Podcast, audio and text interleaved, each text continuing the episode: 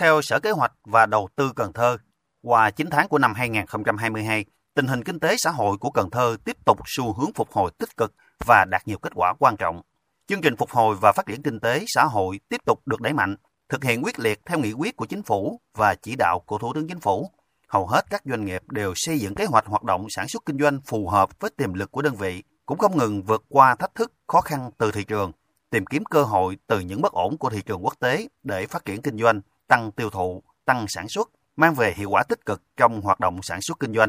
Chỉ số phát triển sản xuất công nghiệp tăng hơn 30% so với cùng kỳ năm 2021. Trong lĩnh vực thương mại dịch vụ, một số ngành nghề phục hồi nhanh như lưu trú, ăn uống và dịch vụ lữ hành. Các dịch vụ vui chơi giải trí cũng tăng trưởng ấn tượng trong quý 3 năm 2022.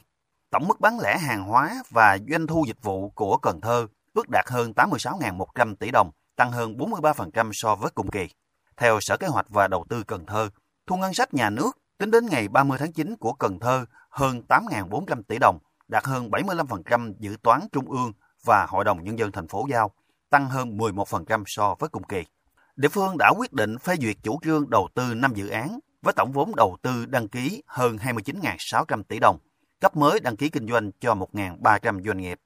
Ông Dương Tấn Hiển, Phó Chủ tịch Thường trực Ủy ban Nhân dân thành phố Cần Thơ cho biết,